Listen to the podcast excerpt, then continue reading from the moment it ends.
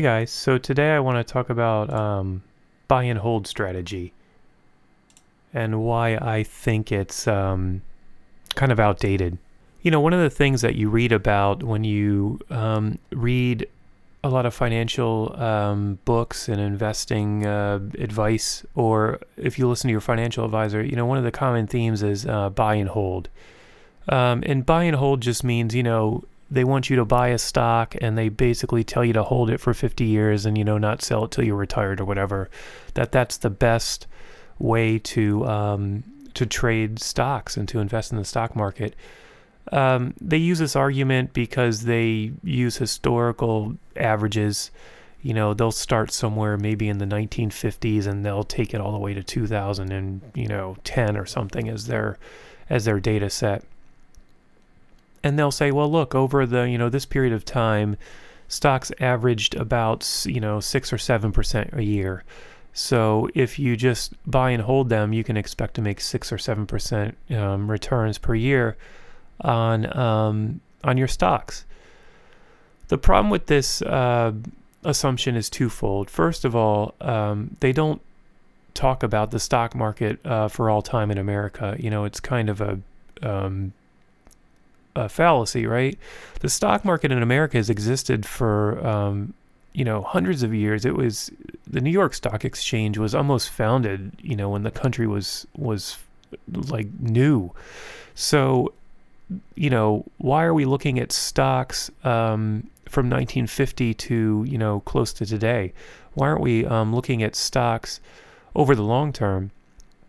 The reason is because over the long term, stocks aren't as good.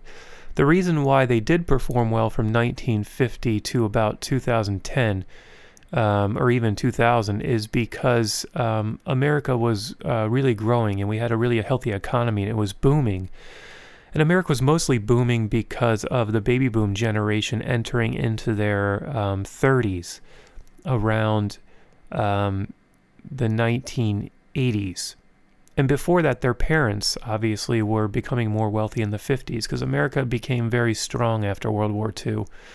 So naturally, when you have economic strength and a growing economy, you end up with a, um, a very good, uh, well performing stock market because, because companies are going to make more money, etc. The issue is that um, during crashes or bad um, bad economic times, stocks don't perform well. They either flatline or they decrease. And what we've seen from about 2000 to 2010 is um, very little in terms of gains in the um, in the stock market. Um, even worse, we've probably got a, a, a, big correction or a crash ahead of us still. Um, there's all kinds of money manipulation and um, bailouts that have happened the um, public debt is just incredible right now to to what um, to to each person. I mean, the the average person needs to pay tens of thousands of dollars back just to pay down the national debt at this point, and it's only increasing. There's more bailouts. There's more uh, funny business going on um, with interest rates in the Fed. Um, we can talk about that in a future uh, podcast, but you know, if you look at historical periods like the 1930s or, you know, 2000 to 2010, the stock market hasn't really performed that well. And even worse, buy and hold is really a broken model because, you know, who's to say you're going to buy a stock at $50 today and it's going to be worth $70 in five years? You just don't know. Um, it could be worth $10 in five years, which is which is pretty bad, you know. The most important thing when you're investing, especially in stocks or any type of, type of investing, is really to protect yourself from losses because losses um, will really eat away at your profits um, worse than anything. So if you're able to manage your losses and manage those downturns in the stock market, then you're um, able to perform better over the long run. It's an easy concept to talk about and understand, but it's hard to implement in real life as things are changing in real time.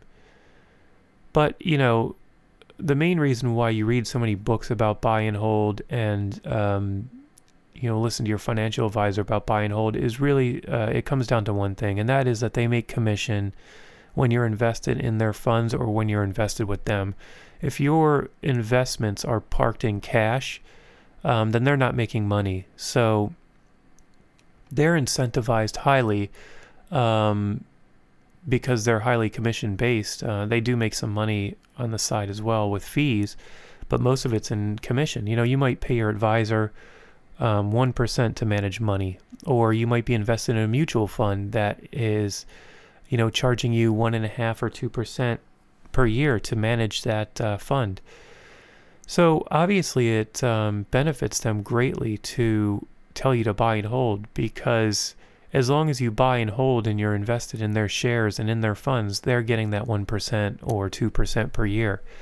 So obviously, they're spending a lot of money in marketing and kind of, uh, I'll call it brainwashing the average uh, people, you know, Main Street, that this is the wave of the future. And then they'll go and they'll find data, you know, that kind of proves their point, only using stock market um, historical prices from, you know, 1940 to to nine, you know, to 2000 or 2010. I mean, hey, you know, I challenge them take it back 10 years, or not 10 years, uh, 20, 30 years to 1920. Start at 1920 and see if the gains are still as good as you're telling me. You know, because we had the Great Depression, then a big crash that lasted for, um, you know, almost almost 20, 25 years. It took us to dig out of that. It took World War II to really kind of get the economy going again. And I feel like we're kind of in that type of a situation again. You know, I feel like we're kind of in a depressionary thing. They try to call it the Great Recession or, you know, a huge recession or something like that. I mean, that's nonsense. Just think about it. You know, at the point where you're calling a recession a Great Recession, isn't that basically a depression? I mean, we're trying to avoid the language here, but, um, but you know, I know that you guys that are going to listen to my podcast, you guys are smarter than these guys. You're not going to be fooled by a little language manipulation. So anyway, you know, that's my thoughts on buy and hold. I don't think it works anymore. I think you just got to make consistent gains, uh, trade in and out of the market when you see fit as the economy is improving, take some gains. Um, but you know, don't feel like you have to trade long term. And there's no reason for it anymore with all the um, inexpensive online brokerages that there are out there. It's it's just insane that um, that you would pay somebody 1 or 2% to manage your money for you when you can probably do a better job yourself. Anyway, um, that's it for this podcast. Um, as always, thanks for listening.